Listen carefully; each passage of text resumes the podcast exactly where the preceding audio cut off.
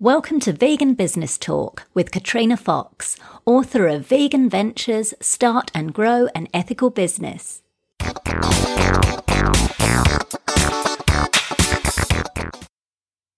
Hello, and welcome to this episode of Vegan Business Talk. I'm Katrina Fox, journalist, author, and PR consultant, and founder of Vegan Business Media, a content events and training platform providing success strategies and resources for vegan business owners and entrepreneurs. Firstly, a quick announcement. I get a lot of people contacting me asking how they can work with me.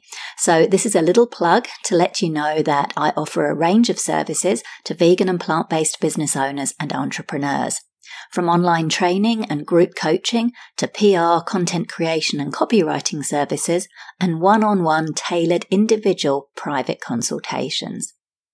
So if you're wanting help to promote or grow your vegan business, brand, product, service, book, or other creative project, head over to veganbusinessmedia.com and click on the Work With Me menu link for more details. Now for the main part of the show.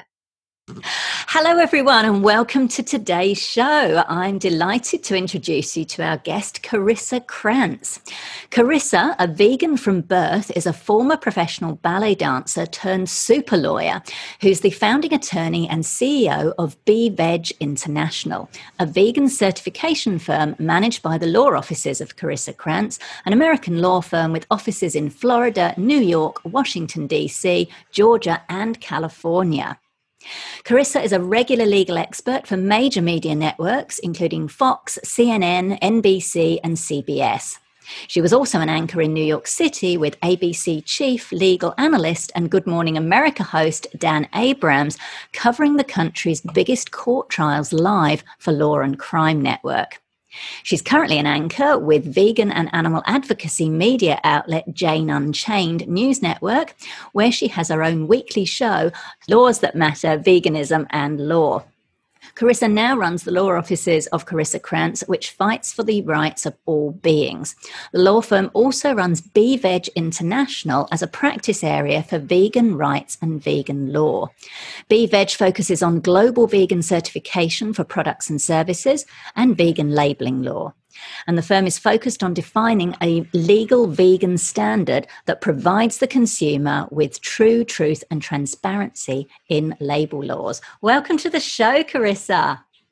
Thank you for having me. It's so nice to be here. Wow, that is some resume that you've got. Thank you. It's it's it's been a long road. yeah, wow. And so Thank one you. of the questions I always kick off with is is people's why. So I'd love to get your your reason. What's your why, your purpose for running your law firm and also BeVeg? And perhaps if you could factor in as well or tell us also about your journey from because I'm really curious from professional, you know, ballerina to super lawyer. um, wow, that's loaded, isn't it? Mm. Um, so basically the why I am a lawyer and why I run BeVeg is because I was ballet teaches discipline. So let's start there. I was a ballet dancer and ballet teaches discipline, discipline, work ethic, hard work, problem solving solutions, but it also in order to be an artist you have to be open to receive in life open to receive um, higher energy, higher callings, and have a creative spirit. And that transferred to me into the practice of law in that in one hand i have great work ethic and analytical skills and problem solving skills like you would expect of any lawyer but then that evolved into BeVeg and the why behind BeVeg International and why my law firm founded this and runs this is because for me to be able to have and use my skills of being a lawyer within the law and expand the law to create and define rights for things that I care about is what drives me. Um, you know, Supreme Court Justice Ruth Bader Ginsburg, one of the things that she said that really drives me, that is inspiring, um, is fight for the things you believe in, but do it in a way that will lead others to want to join you. And by being a lawyer, you have the ability to be an advocate and to fight for the things you care for.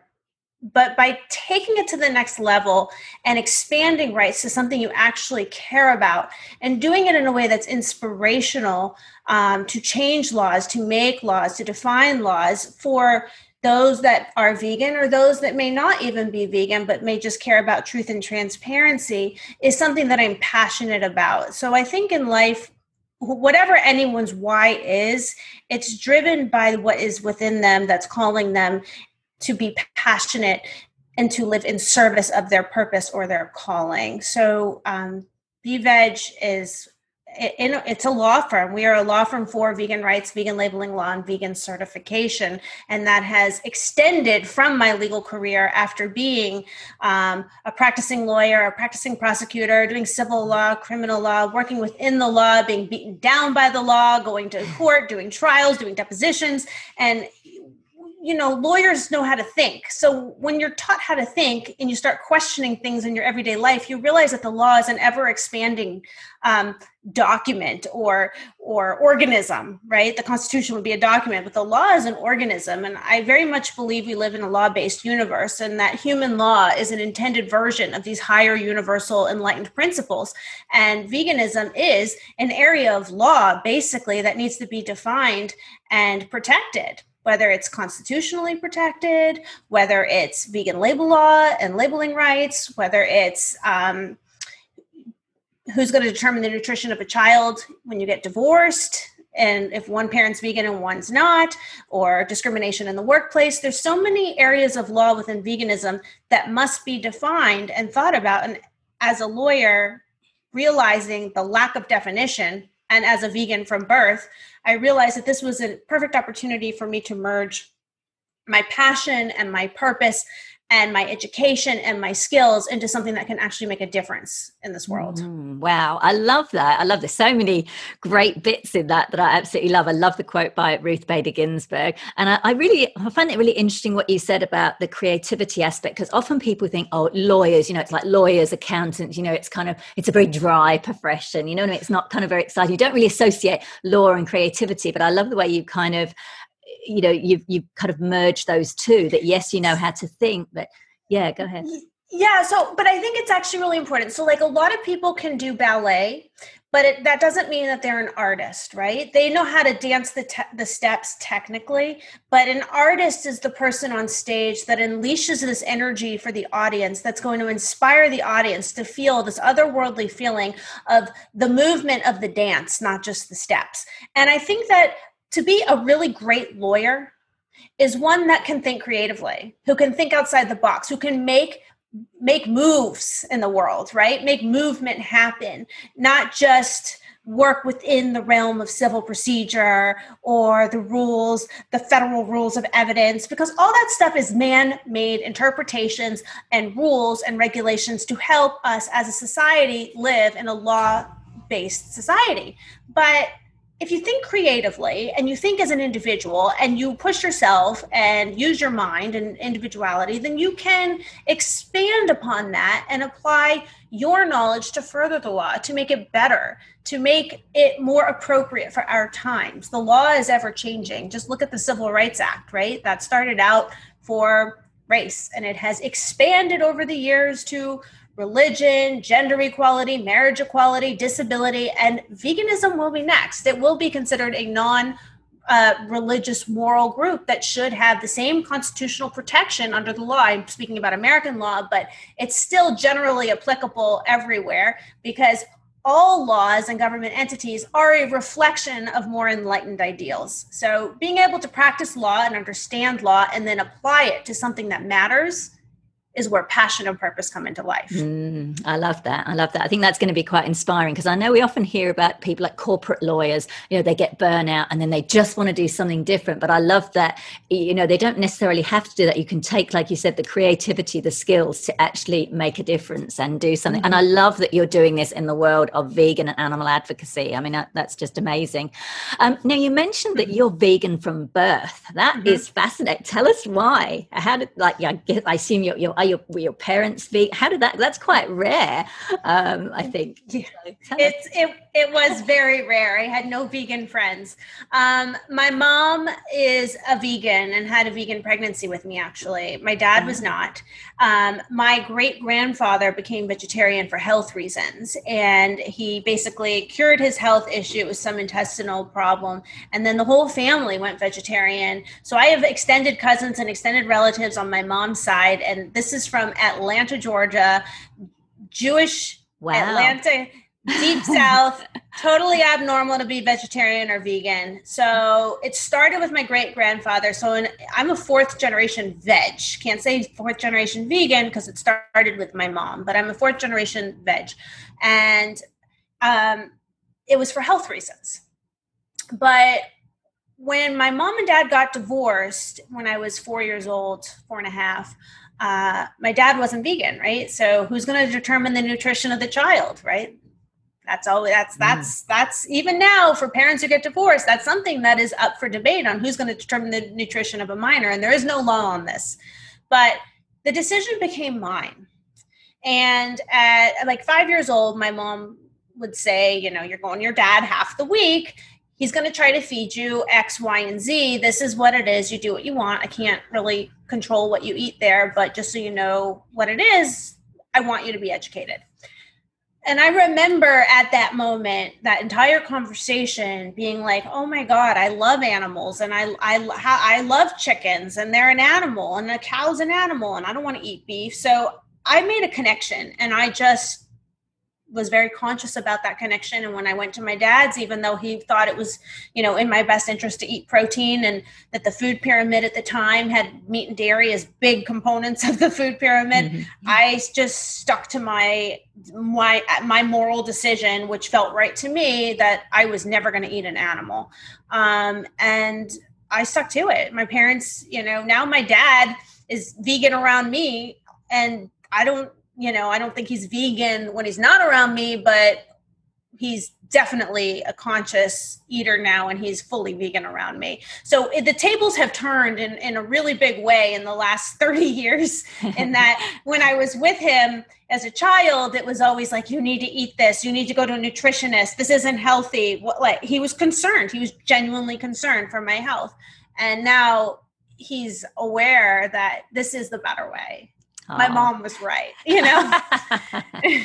Oh i love that. I have a similar journey not quite as young as you but when i was 11 i remember my, i said to my mum what's that beef burger made of? And when I, she told me it was a cow i was horrified and then made the connection here with the chicken and the fish. And so i was like right i'm, I'm not eating animals. That's amazing. Thank you for sharing that. So what yeah. about during your law career then? Like did you as a vegan because like you say you know you've been a prosecutor you've done you know all mm-hmm. kinds of uh, different kinds of law. Any kind of how was that? Because you know assumably that wasn't again vegan wasn't as quote trendy as it was. Did you come up against any issues any discrimination? People thought you were weird. Did it impact your legal yeah. career in any way? I can't say it impacted my legal career, and but I can say that I you, I was used to being considered weird growing up and used to being made fun of because of my choice to be vegan. And i was used to not being accommodated and i was used to going to parties or events or functions and having to eat like a side of broccoli because they didn't understand or know what vegan was and they had zero options for vegans on the table. And i just learned to, to because i was born vegan and i was born in a world that wasn't vegan at all i learned to exist with my choice and to be quiet about it.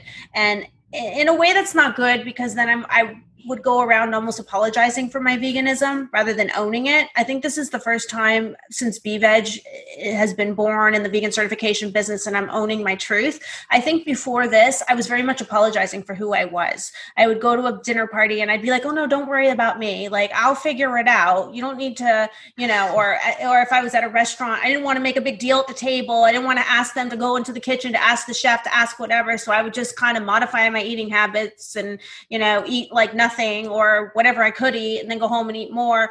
And I, I very much just didn't want to be a big deal. So I would do what I had to to fit in so I wouldn't be discriminated against or pointed out. Um, so I can't say it affected my career negatively in any way. I can say that I chose to just blend in and not be bold and that wasn't brave of me to do so but it was true. Um, and I, I don't i think it's very important. Now i'm very different about it. Now i'll go to a restaurant and i'll ask all these questions on a menu and the waiters will look at me perplexed and uh, and my dad he comes kind of looks at me now like oh god carissa like are we really doing this again? I'm like yeah i want to know if there's cross contamination in the kitchen on the fryer or what you know? And it's like you, you know but and, and I'm like, but and it's really important because we have to educate them, Dad. We have to educate the kitchen and the chef that there's a demand out here. It's sitting in, at these tables for vegan, you know, for vegan options. So it's really important that we speak up. Um, but it takes time to own yourself and to feel comfortable in your own skin and ready to do those things. Um, but as a professional, it certainly didn't hold me back. Now, it is why I chose to go to Berkeley Law School. However, it was the I got into a lot of law schools, and when I went to admit day, Berkeley was the only one that had an entire vegan line of food and lunch line and lunch boxes and vegan everything. I was like, oh my god, I'm so home right now. I felt I felt at home because. Wow. It, they just it, it, they got it you know there was no explaining anything I love that you chose your law school on the fact they had a vegan. A vegan yeah, it was that, and then it, well, so I wanted to go to like you know I was choosing between the top schools I was accepted into, and Berkeley had amazing weather, is California, and then the others were in the Northeast. And at midday, it was snowing, and they didn't have a vegan lunch or a vegan option. So, so yeah, that's why nice. that's why I chose Berkeley. And actually, today I did a show uh, on the Jane Unchained News Network, my weekly show, and I had Will Tuttle on, Dr. Tuttle. Oh yeah, and he's a he's got his PhD from Berkeley. Oh, so nice. Like, oh, but I'm you were like, reminiscing, uh, yeah. Yeah, fantastic. Like, I was curious because, like, because I've been my background is journalism, and I've been vegan for 24 years. And one of the things I found when I was working on staff, like I was working, you know, in the offices of like the well, like sometimes we would go out to like and have Christmas dinners, and then I would be sitting around people, and there would just be all the meat on the the the you know the plates and everything, and I would inwardly I would be quite traumatized, and most of the time I would kind of shove it down, but it got got to a point i know there was one instant i think one probably one of the last places where i actually worked you know physically in the offices before i went free full-time freelance. And i just kind of got up and left because i was just so traumatized. And then i look back and i think oh, that was not a smart thing to do because then you know it was kind of like oh vegans are weird. If you go vegan you can't sit around people and have you know meals yeah. and stuff. So that's why i was kind of curious you know as a lawyer you probably had to go to you know events yes and so yeah and that stuff did happen. I don't mean to, i didn't mean to cut you off but that's very normal and i think that it's as much as it is hard to want to be around that and to smell it and and the problem is is the more conscious you become of it and the more you allow yourself to be conscious of it the more offensive it becomes too. Mm. but i think that it's important to try our best to um, assimilate and infiltrate and inspire others to say hey you know what maybe that is a better way. She looks good. She looks healthy. She's thriving. And let them taste what you're doing and try to go about that in a way they have to completely disconnect from their their compassionate choices in life to eat that their cognitive dissonance and in a way there's a cognitive dissonance in us that's required for us to be around them while they eat and make those choices yeah but I, I do also notice a shift. So like growing up, I was always at the table and they would make they would not only make fun of me, I would get a million questions. Well, how do you get your protein? What do you eat? Do you think a carrot has feelings? Like it, it, was, it was just, it never ended, right? And it was exhausting. So that's another reason why I often just was wanted to be quiet about my vegan lifestyle and choice. And I just wanted to be left alone to eat my carrots in a closet, right? I didn't want to be picked on anymore. But now I notice people have changed. And when I go out to eat, um, a lot of times people will just automatically order the vegan option around me or they'll say do you mind if i order such and such off the menu? Is that going to offend you? And I think that that shows a shift in consciousness that they're even aware enough to ask the question. True. Yeah. Good point. Good point. So awesome. So let's talk about BeVeg. So mm-hmm. it's a, a, global certification program. I can tell from the website it's very comprehensive. You obviously put a lot of work into this. Tell us what exactly does it do and what does it offer? Mm-hmm.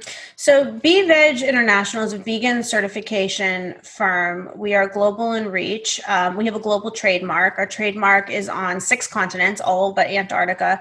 And what it is, is it is an accredited vegan certification firm. So, what does accreditation mean? Accreditation means that not only do we have a global trademark that is globally recognized under trademark law, but we have been accredited by the International Standardization Organization, which is recognized by World Accreditation Forums for carrying out industry best practices when it comes to certification protocol and procedures. So, we created a vegan standard that is quite comprehensive and technical and robust and quite irrefutable, and that will be forever um, evolving through the process of certifications and dealing with factories and manufacturing facilities because as you have to deal with technical questions and technicalities the standard has to accommodate and learn and adapt to it because these manufacturers have not really been ever posed with the um, the seriousness of veganism and a vegan definition. We've for many years seen, you know, vegan labels and vegan claims and self-proclaimed vegan, you know, products and no one really knows what that means. Um, vegan has been like the Wild West. Um, it's anyone can claim vegan. There's been no federally regulated definition. So there's you can say you're vegan and, and by what standard that means nothing um, unless there's a set out standard with which to follow that is quite robust and technical and the consumer can trust that there's been a set out standard that someone is being adhered to. And not only is the product that's being certified been audited by the certification body but the certification body is being audited by the accreditation center which is what um, iso who's um, accredited us through the national accreditation center nac so um, BeVeg in the short is like the good housekeeping the good housekeeping seal of approval for all things vegan. If you see the vegan trademark on a product you can trust that that product has been vetted thoroughly by technical auditors who are trained by BeVeg um, to not only review the paperwork and the supply chain for any risk assessment, root analysis, gap analysis, but then also have had and undergone significant and extensive on site facility audits, much to the level of uh, food safety standards like uh, GFSI, SQF. Um, um, all of the food safety ones, kind of like kosher. You know, they take it seriously. No cross contamination or gluten free. No cross contamination. But this is for veganism. Right. Amazing. So, and I mean, obviously, you know, there have there are some out there, some other um, certificate vegan certification um, mm-hmm. programs or trademarks that have been out there. Some have been out there for quite some time. So, how is BeVeg different? Um, so BeVeg is different because they also have global trademarks, right? So they have global trademark protection in different countries. Um, we have global trademark protection, like I said, in all six continents. Um, I don't know which countries they are, but I do know we have, I think, more global trademark protection than any other logo out there. But we're really different, not just because of the global trademark protection, because in reality, anyone can go file a new trademark in a new country. That's just costs money. We're different because of the accreditation. By having international accreditation, and being recognized by international ISO um, standardization organizations under ISO 17065, and we're about to gain another accreditation, which is 17067, which is a conformity assessment program. They call it a CAP program. By having this accreditation, it really makes us recognized as close to the law as possible. So it's wonderful that there are third you no one should ever trust a vegan claim out there that is written vegan by the by the company themselves. You always want third party verification right? That's so important. And it's like that badge of approval like like i'm licensed to practice law in new york florida and dc and you know you go to the office and you see the certificates hung on the wall. Those are my certifications right? That's my badge of approval. Um, I had a call today with a company actually in India. They're looking into a certification and they wanted to know the difference between cruelty free and and vegan. And i said if i were a product um, taking a product to market for marketing reasons i would want both. I think that cruelty free is not necessarily the same thing as vegan. While vegan strives to be cruelty free and everything and, and means no animal exploitation they aren't the same thing by definition. And they should be their own separate standards. Um, and the cost of certification really is so insignificant in the big picture that it should be there to give the consumer trust to build brand trust and to gain consumer loyalty for your brand because whether you're vegan or not as a consumer, you do not want to be lied to. You do not want to be misled. And the reality is, is the way our products are today labeled, they are misleading. They are they fail to disclose ingredients. The law protects trade secrets to the detriment of consumer transparency. The law says in America that you can round down to zero if you have less than 0.45 grams of something per serving. So if you have less than 0.45 grams of sugar per serving, you could say it's sugar free. Oh, wow. really? In fact, yeah, that could be a lot of sugar, right? In the whole bag or alcohol free or gluten free, even. I mean, even the gluten free standards, it comes down to very specific technical traceable elements. Um, which for a vegan would find very disconcerting because a vegan depends on why you're vegan but mm. if if you're a vegan because you don't wish to exploit animals then you want to keep the supply chain in check and not this is also important as a consumer to look for vegan certified products because by keeping the supply chain in check you are affecting the supply chain to then change their practices i cannot tell you how many factories are changing their practices in order to achieve BeVeg vegan certification. Oh, really? That's amazing. They are, and they would like so the factory themselves might be vegan and able to be certified vegan, quote unquote. Like you can't see my fingers here, but I'm doing quotes. Um, so they could be vegan, but the reality is if you travel down the supply chain of the individual products it's very possible that one of the source ingredients at another one of the factories might have something that's that that may not be vegan uh, but according to a vegan standard. So it's really important that then that main factory may not get to say that that exact product can be considered certified vegan out of that certified factory. So now they're talking to their suppliers to see if they can substitute that ingredient in order to have the final product have a certified, you know, be included in the certified vegan, you know, genre yeah. of what's coming out of that facility. So and I've seen it happen with sugar as well. We've certified products that have had um, initially a sugar that may have been made with bone char, and then they switched out their sugar supplier. So that sugar supplier then just lost a whole lot of money in business because their buyer dropped that account because they wanted to be able to certify vegan. So they went and got the cert. They went and got a, a sugar that did not use natural charcoal or bone char, um, so they could make the vegan claim. This is important. However, I've also worked with companies who have failed the vegan certification process because of an ingredient and they decided it was too costly or too much of a headache to change their supply chain and therefore they're just not going to continue with the certification but they're going to continue claiming vegan on their packaging for the consumer. And guess what? They can. The law does not stop them from doing so because the law does not define veganism. Mm. so i would say as a consumer you cannot ever trust a plant-based well, plant based doesn't even mean vegan. Plant based is a cop out. Yeah. But plant based means it's plant based. But you cannot trust a vegan claim that is not independently verified.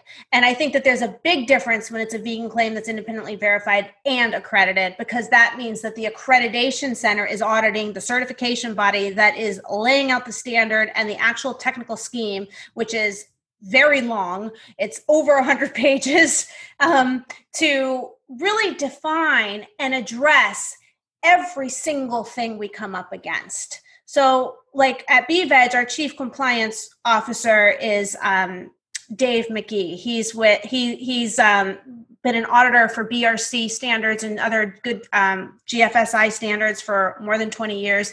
He's a complete expert. He's a vegan, and he's the only vegan UK food safety consultant that perhaps exists. So I feel like we're a great team, like the the the vegan lawyer and the vegan food safety consultant, and really tackling this in a professional, commercially viable way that is um, or will make retail chains and manufacturers take take veganism seriously because it's about time that people take us seriously. And I have to say, I enjoy this after being made fun of my whole life and not being taken seriously. I can um, yeah. No, like I would go to Subway and, you know, make everyone change their gloves before before making my sandwich or whatever I did in life, I was like that kid that everyone made fun of. And it's time and it's time that people take us seriously. I mean, it's seriously time we're taken seriously. Yeah, for sure. I love that. Now, I know a lot of, I'm, I'm curious about who the certification for, because obviously there's vegan brands, like kind of fairly, I guess, in the scale of things, you know, a lot of vegan companies, apart from, you know, some of the new ones like Beyond and Impossible that are really growing, a lot of vegan businesses today have been classified as, you know, SMEs, small to medium enterprises. So, and I'm guessing that this is obviously, and we'll talk about, you know, what's involved in the, the certification. Who is this actually for? Is it for those kind of smaller vegan brands that mm-hmm. have vegan products, or is it, are you aiming more for the kind of, you know, the these larger companies who can afford you know to to go through you know this really kind of mm-hmm. rigorous process that have maybe got a line of products so maybe their whole you know they might do some meat products but then they've got like a plant-based brand and they would like to get that certified vegan so who is it really kind of for mm-hmm. um it's a good question because we've also kind of seen the, the the trends here with everything. I think what's really important is that the manufacturing facilities start getting on board because the reality is these mom and pop, smaller, medium sized brands all have to get their products made at a facility. So if they have a facility that they're working with that is certified, then they don't have the same costs to bear. They just have the licensing fee because then the facility's already been certified and and audited and checked, and and the, the facility is being held accountable. Um, if if it's, a, I mean, you know, since our accreditation, I'm, I, I know, sure, we've lost renewals because we can't compromise our integrity and our scheme for quality assurance, right? So, um, the goal really is to get the manufacturing facilities to take it seriously like they would take other food safety claims seriously. And i'm sorry veganism is a food safety issue. You don't want cross contamination look at all the pandemics and zoonotic illnesses that are coming out in this world because of animal exploitation and spillover so this needs to be taken serious on the manufacturer level, manufacturing facility levels. But um, lots of times, what I'm finding is veganism is hot. People are finally getting on board with it. So these smaller brands that are coming to us um, and looping in their manufacturing facility to get us the standard operating procedures to begin an audit process and to um, review the risk level of the facility. Is it a shared facility? Is it a dedicated vegan facility? Um, is it a certified facility with other GFSI certifications that it holds? Um, by opening the conversation, the facilities are often actually interested in just getting certified themselves, which then makes it a lot easier for the brand because then the brand really doesn't have any significant fee. It just would be the licensing fee for use of a logo and signing a contract uh-huh. um, to not abuse the use of it. Um, we we do try to work and consider revenue of companies as well. I mean, there's a whole formula that's considered in coming up with costs. Some sometimes it's it's the number of products. Sometimes it's the um, well i shouldn't say sometimes it's it's this or that the reality is it's all these things we have a comprehensive application on our website and when people fill it out it has a back end um, calculator that's linked to it for us and our staff and for others to use to come up with an estimate based on the scenario of that company and that universe. And it's it's based on a number of factors. It's based on the revenue the number of products the number of employees the the manufacturing facility. Where's the facility? How many manufacturing plants um, does that facility have or own? Um, are, is it a private label um, out of a facility? Is it the manufacturing facility applying for a private label that's out of their facility? Or is it a private label that's applying for their own certification from a factory that's not yet certified? Therefore, they should be treated like a brand owner. So we do try to work with with you um, but our goal is not to just sign up a bunch of companies and get a bunch of volume. Our goal is to really affect change at the level of the problem. And the level of the problem is where the products are often made.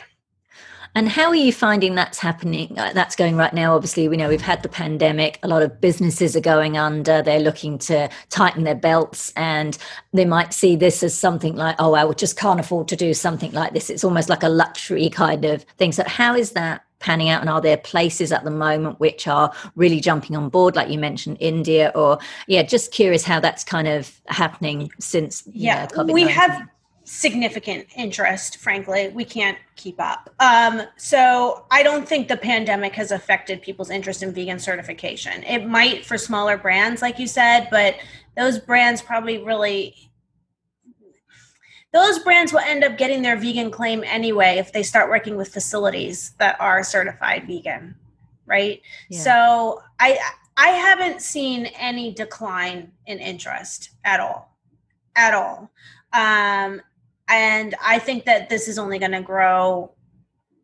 and catapult because this is the future. I mean, I've watched veganism my whole life and it has it has real legs now. you know, it's we're we're running. We're not it's like I you know, when I was little maybe I was like tiptoeing into the vegan movement because no one was vegan around me, but it's it's full speed now. Veganism is real and I think what it is um, my my job is at least i feel is to change the perception of it. I think growing up it was hard because everybody thought oh god veganism is so strict and it's so it's so it's a sacrifice and it's so constricting. And it's it's it's not so strict. It's what's safe and it's not a sacrifice. It's there's so many delicious options out there.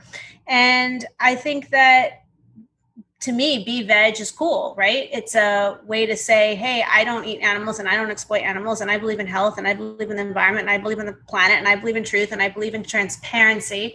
And this is the cool way to be. This is the way to be. This is the way to be. And yes, BeVeg is vegan, but it's, you know, I, am a fourth generation veg in my family, but so BeVeg, right? But um, I believe that veganism is the way to go and and it's all about being clean in your diet, clean in your choices, pure and there shouldn't be cross contamination or spillover and frankly whether you're vegan or not, not only do you want the information and the truth and the transparency, the checks that are in place for the vegan certification are food safety checks that are in place. So even if you're not vegan you should not you should want to know that those checks were checked off and that those boxes were checked off because that means that facility is maintaining a level of cleanliness which is being carried over into the final product that you're buying yeah that's a good point it's safer yeah, because I was going to say because I know a lot of companies now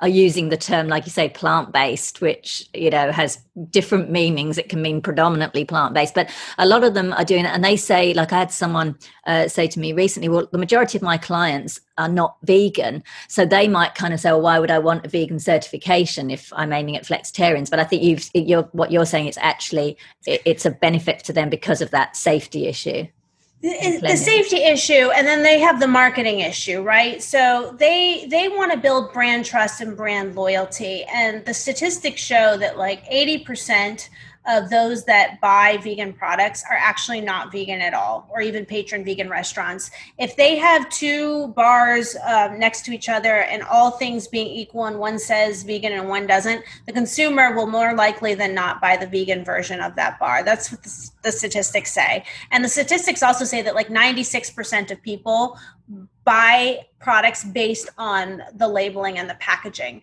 So for these companies that are not necessarily targeting the vegan consumer, they don't need if they're with it and they're paying attention to trends they don't need to be convinced that veganism is a major marketing sales point for them and the reality is is a lot of people right now whether they're vegan or not they're vegan curious and they want to they want to go that way and they know that's the way to go so the bottom line always comes down to dollars unfortunately. So that's why it's it's important for the vegan consumer to be driving the the demand by asking and demanding for these vegan certified products because then that affects the supply chain and the supply chain is only going to be affected when they lose money from major accounts because of that non-vegan ingredient. So it's important that we are minding the process and the the finances of it because not only is it a safety issue and a transparency issue and a brand trust issue, but it's also a marketing and sales um, bonus for these companies that are trying to, you know, bring their bring their products to market. Yeah. So just finally, for perhaps you know some of the smaller brands that think, well, I, would like to have this certification. Is it a good idea for them to put in an application to you to, to BeVeg anyway? Because then when it gets to the facility side of it, um, like even if you came back to them and said, look, you're working with a facility that's not great, that can still be a, of benefit because either you could say to them, I mean, I don't know if you do this, you could say to them, you might want to shift to this facility, which yes. is uh, certified, and it gives them an option because like right. I'm conscious of, like you say, the smaller brands are not going to be able to pay for all those costs of all the auditing, whereas the licensing thing obviously is like to be a lot more affordable. So it is still worth yeah. them putting in an application, whether it's for you to say, look, here are some other options for you to use as a facility, or to even say, mm-hmm. look, if you're stuck with this facility for the moment because of whatever reason, um, you know, go to them and say, look, you guys, you need to get this certification. So it's worth them applying, even the smaller it, brands. It, it really is, especially depending on where they are in the world. Sometimes it's not as expensive to get an auditor. Um, you know, a lot of times the audits are based on, I mean, they have to be BeVeg trained auditors, 17065 auditors. So they, they, not like anyone can go audit a facility, but it, depending on where you are in the world, the rates are very different. So um, it, it, could be very affordable. Um, it, I would say apply and you never know, right? You just yeah. go through the process. It doesn't hurt to fill out an application and get a custom quote and um, you know and and decide from there. I also know that we're we have some things in the works after we get our our 17067 accreditation for the conformity assessment program. Um, we have some we are very much aware of what you're saying about the smaller brands who are very passionate and really want to bring their vegan product to market and they are vegan and this is their cause. And there are some major players i guess i you know probably shouldn't say too much right now but like who are investors who are also working with like you know the amazon of the vegan marketplace online and they want to help these smaller brands and they want to bring them to market and they want them to succeed and part of that success is having a valid vegan claim. I mean, just think about in terms of kosher, for example, you can't walk into a kosher store and say everything in the store is kosher if everything in that store has not been certified kosher. Mm. And right now, we have vegan marketplaces online where all these vegan products are being claimed vegan and nothing is certified vegan. And right now, we're getting away with that because right now, there's been no federal regulation or international regulation of what vegan is, and the definition of it is all over the place. So people can get away with good intentions. But the reality is, long term, that's not going to work. And there's liability attached to these stores that are hold carrying these other mom and pop brands that are claiming to be vegan if they're not vegan or if something's found out to not be vegan. So it's going to mm-hmm. become very important in time. And that's a positive thing, not a negative thing, because if you support veganism, you want it to be taken seriously. And if you have a vegan product and you're one of the mom and pop brands, you should see it as something that means people are going to take your claims more seriously and that people will take veganism more seriously because it really should be taken as seriously as kosher and gluten free and people shouldn't be allowed to cheat and cut corners absolutely you wouldn't want that yeah exactly. And can you give us an i know it's a bit kind of how long's a piece of string because like you say you do custom quotes. Can you give us any idea of the ballpark figures? Say for some of the smaller ones even if they would just have a license what are the kind of ballpark figures that they might be looking at? It really ranges based on like the number of products that they have and the number and the, what their revenue would be and then the audit on top of it. I mean if they have just like one product and like no revenue, I mean, maybe they could get away with $250 plus an audit. So it might not be so significant. If they have a lot of products and no revenue, you know, maybe we can get away with $1,000 plus an audit. If you're a facility, it's going to be different. Mm. Um, it it just depends. It's a formula. So it's not really, that's why the application is so important to fill out because the application is connected on the back end to a it's a calculator for us and it it generates automatically this estimate within which we have a range to talk to you on the phone about it and to customize it for you. Yeah. so it's it's not like we have this secret cost sheet that we're hiding. It's it's that it really is truly a customized process. Um, i would say it's very much similar to the gluten-free process in terms of pricing though. I think um, i've i've been privy to what the certification bodies have been doing with gluten free, and I think that it's similar in terms of the audits and um, you know okay. the, the facility can get certified and then the products can get certified but there's really not i mean there's just not oh i mean yeah, i mean i guess the it could be $250 plus an audit. That would be like best case scenario. Yeah, got it. Does it apply just to food, the certification? Um, or it no. doesn't apply to fashion or skincare or anything, all of it? Yeah. Oh, wow. yeah. Nice. Yeah. So we have a, um, so we have the certification program applies to um, food, beverages, vitamins, supplements, fashion, textiles, um, cosmetics, makeup, wine, beer, liqueur. Um, yeah. So Amazing yeah. Um, i think that the the food one is really the barometer though that has lays the framework in terms of the technical analysis for everything else. Sometimes when it comes to makeup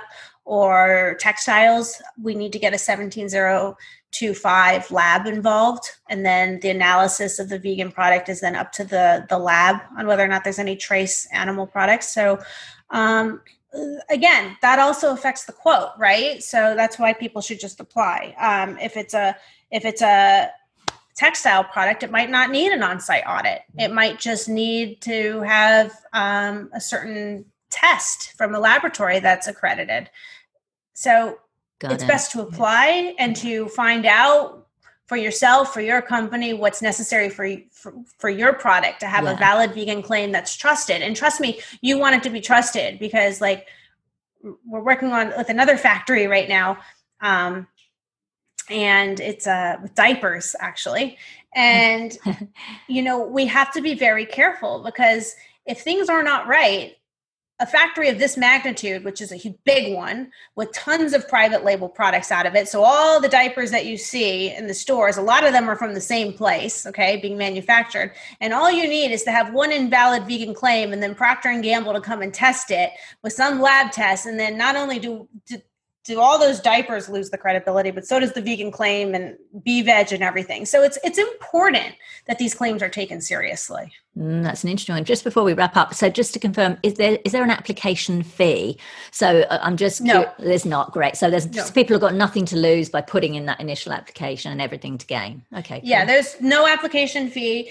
and you you can even upload all your ingredients and suppliers and everything, and we honor all NDAs and we'll keep everything in the strictest confidence and protect your trade secrets, attorney client privilege. You know, there's no nothing, you know, no downside, and it will allow us to give an educated um, quote and time frame for the process a lot of times companies call and they want to know what's your turnaround how quickly can we do this and the more information you give us the more we can answer those questions right. um, with accuracy. Got it. Brilliant. Wonderful. Well, we'll obviously encourage everyone listening to put in an application to apply for the BeVeg uh, trademark. Carissa, that's been great. I think it's amazing what you're doing. I love that we've got someone like you. I think I'm going to call it, I don't know if you've been called it before, but if not, I'm going to name it. I think you could be the Ruth Bader Ginsburg of the vegan and animal advocacy movement. So wow, that means that. a lot. Thank you. I think it's wonderful what you're doing. Thank you so much yeah. for taking the time to explain that. I think it's been really really um, helpful and obviously will um, encourage everyone, as I said, to apply for the trademark. It's been wonderful speaking with you today. Thank you for taking time out of your super busy schedule. And um, yeah, thank you very much for joining me today. Thanks for having me. So that's it for this episode of Vegan Business Talk. I hope you enjoyed it and found it useful. If you like the show, please give it a review on iTunes or whatever platform you're listening on, as it helps to get it seen by more people. There are more free resources on the veganbusinessmedia.com website to help you in your quest to build and sustain a successful business. And if you'd like to work with me personally on promoting and growing your vegan business or brand, you'll find details on how to do this on the website at veganbusinessmedia.com and clicking on the Work With Me menu link. Thank you so much for tuning in, and I look forward to catching up with you on the next episode of Vegan Business Talk. Bye for now.